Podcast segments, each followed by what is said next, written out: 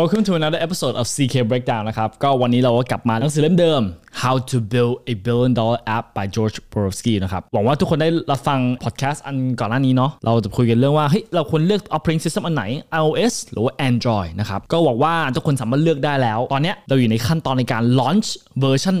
0.1 application version ของเรานะครับ ทดลองในตลาดนะครับ ซึ่งสิ่งที่เราควรดูคืออะไร สิ่งที่เราควรระวังคืออะไรนะครับ วันนี้จะเราจะพูดถึงสิ่งนี้ หลังจากที่คุณตัดสินใจว่า operating system ของคุณคืออะไร next step คือว่าคุณต้อง build สิ่งที่เรียกว่า MVP หรือว่า minimal value viable product ซึ่งสิ่งนี้จริง ๆ แล้วมันนี่คือ prototype แหละครับ มันควรเป็น bare bone เลย ก็คือว่าเป็นอะไรที่มี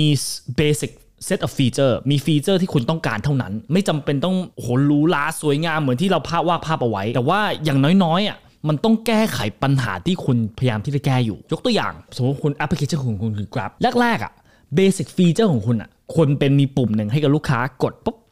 กดปั๊บแล้วก็ต้องมีคนขับมาหาคนกดแค่นั้นครับ basic feature แค่นั้นต้องมีปุ่มนั้น และปุ่มนี้ต้องสื่อสารกับคนขับ basic set feature เนี้ย ต้องแก้ไขปัญหาที่คุณพยายามที่จะแก้ให้ได้ จริง ๆ ตัวอย่างเนี้ยค่อนข้างตอบโจทย์กับเจ้าของหนังสือเล่มนี้ George Berkowski อะสตาร์ทของเขาชื่อว่า Hailo จริง ๆ คล้ายๆ Grab เลย เขาคือหนึ่งใน Taxi Hailing Company ที่เพิ่งเริ่มมาตอนต้นๆ ของปี 2010 นะครับ ตอนที่เขาเริ่มทำอะเขาก็ต้องตัดสินใจว่า โอเค ตอนนี้เขาทำอะเขาจะทำแอปสำหรับตัวคนขับก่อน หรือว่าแอปสำหรับคนนั่งก่อนใช่ไหมครับเพราะมันคนละแอปกัน แล้วเขาก็เลยคิดว่าเขาไม่มีเงิน แล้วก็ไม่มี engineer effort เพียงพอที่จะทำสองอันพร้อมกัน ตอนนั้นเขาก็เลยโฟกัสแค่คนขับก่อน เขาบอกว่าสิ่งที่เขาอยากที่จะโฟกัสก่อนอะคือ driver community คือเขาอยากให้คนขับอะดาวน์โหลดแอปนี้ก่อน เพราะถ้าคนขับไม่ขับอะสุดท้ายรถก็ไม่มาอยู่ดี เขาเลยตัดสินใจว่าจะสร้าง MVP อันแรกอะสำหรับเป็น driver application เท่านั้น ตอนนั้นจริงๆอะตอนที่เขาสร้างขึ้นมา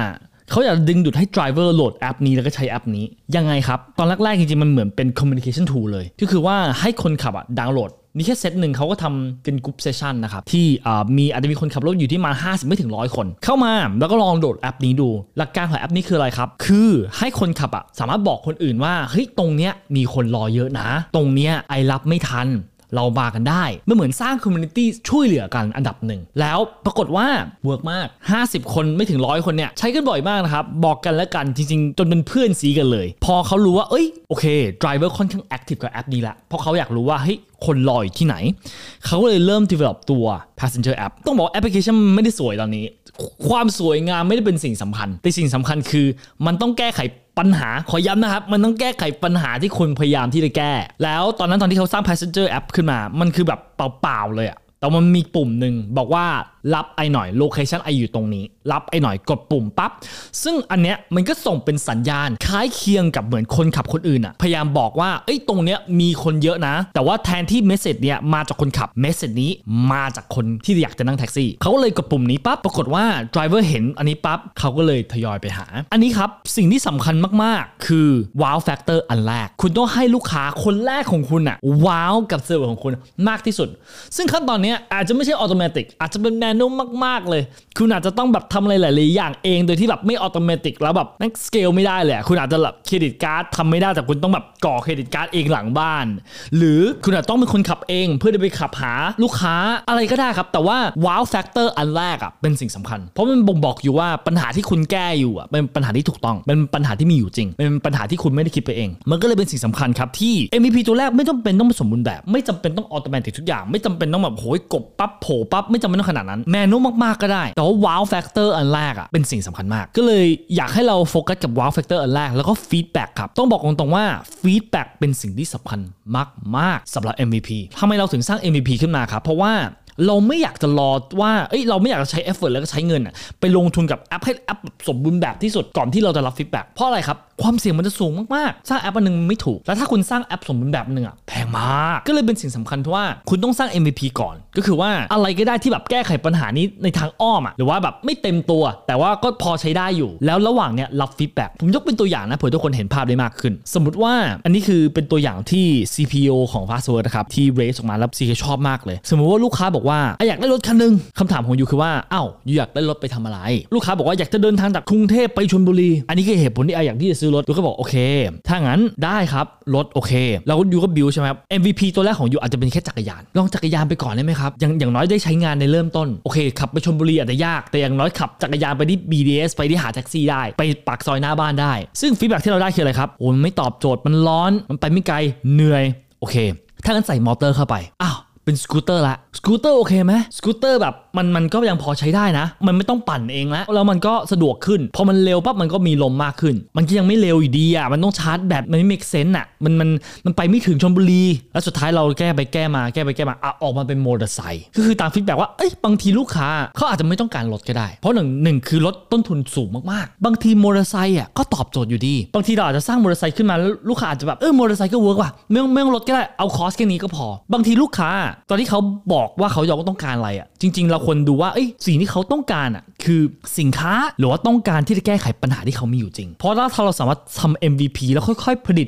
MVP ให้มันใกล้เคียงกับสิ่งที่ลูกค้าต้องการมากขึ้นอะมันจะช่วยลูกค้าแล้วก็ในเคสนี้นะครับฐานทั้งลูกค้าแล้วก็ฐาน audience ของเราอะ save cost ได้มากขึ้น ก็เลยเป็นสิ่งสำคัญครับในการสร้าง MVP และรับ feedback มากๆ และตอนแรกที่ตอนที่คุณทำ MVP ครับผมมั่นใจเลย ฐานลูกค้าคุณไม่เยอะหรอกอาจจะหลักร้อยอย่างมากก็พันหนึ่งคุณมีเวลาเพียงพอที่จะไปคุยกับลูกค้าทุกคน อันนี้เป็นสิ่งที่สำคัญมากครับถ้าคุณเป็นผู้ประกอบการและคุณสร้างธุรกิจของตัวเอง และคุณมี MVP อันแรกของของของตัวเอง MVP อันนี้อาจจะเป็นแอปพลิเคชัน อาจจะเป็นร้านอาหาร อาจจะเป็นเว็บไซต์อะไรก็แล้วแต่ ตอนนี้ฐานลูกค้าคุณไม่เยอะอะสำคัญที่สุดคือคุณต้องรู้จักลูกค้าทุกคน คุณต้องรู้ชื่อเขาคืออะไร อายุเขาเท่าไหร่ ชอบหรือไม่ชอบ พัฒนาได้ยังไงได้บ้างทำไงถึงเขาถึงกลับมาทำไมเขาถึงเข้ามาตอนแรก เขารู้จักเราได้ยังไงร้อยคนแรก200คนแรก300คนแรกพันคนแรก คุณต้องรู้ทุกคนครับ คุณต้อง obsess กับ feedback เพราะ feedback เหล่านี้จะเป็นสิ่งที่ตัดสินใจว่า คุณจะไปต่อกับธุรกิจนี้หรือไม่ หรือคุณควรปรับตัวธุรกิจของคุณ ปรับตัว prototype ของคุณ ปรับตัว MVP ของคุณ ปรับตัวสกูตเตอร์เป็นรถหรือปรับตัวสกูตเตอร์เป็นมอเตอร์ไซค์อันนี้คือช่วงเวลาสำคัญครับ ก็เลยอยากให้ทุกคนรับ feedback จากลูกค้ามาก feedback คือทองครับครับ แล้วกลับไปเรื่องของฟังชั่น a ลิตี้หรือความสวยงาม ผมบอกตรงนะความสวยงามนี่คือโยนออกไปนอกหน้าต่างได้เลย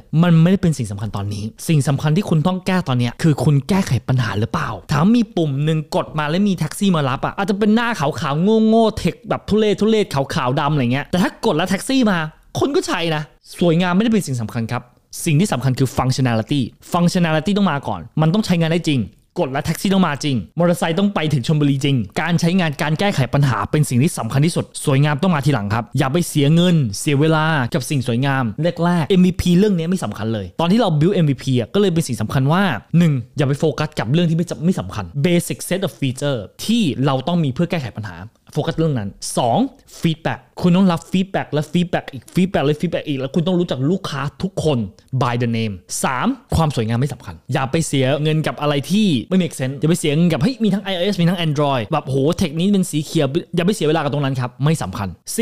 ไม่จำเป็นต้องเป็น automatic ทุกอย่าง manual บ้างได้ มันไม่ perfect อยู่แล้วล่ะ มันไม่ได้สมบูรณ์แบบที่แบบโอ้โหทำอย่างนี้แบบเสิร์ฟคนได้ล้านคนแน่นอน MVP ทำไม่ได้ บางทีอาจจะ down บ้างแอปอาจจะช้าบ้างอะไรก็แล้วแต่มันไม่สมบูรณ์แบบอยู่แล้วมันอาจจะ manual บ้างแบบกด credit card ไปแต่มันไม่ผ่านเราเราหลังบ้านต้องมีคนกดให้เองให้ลูกค้ารู้สึกว่ามันอัตโนมัติแต่จริงๆมันไม่ใช่ ไม่เป็นไร แต่ทำ manual ไปก่อน สิ่งที่สำคัญคือ getting the first wow factor หา wow อันแรกครับ หาลูกค้าคนแรกที่รัก product ของเรา และพยายาม based on wow นั้นนะค่อย build product ของตัวเองเรื่อยๆ based on feedback ของตัวเอง build product ของตัวเองเรื่อยๆ ซึ่งคอนเซปต์นี้ใช้ได้กับไม่ใช่แค่แอปนะครับกับทุกธุรกิจเลยสำหรับวันนี้ขอบคุณมากครับ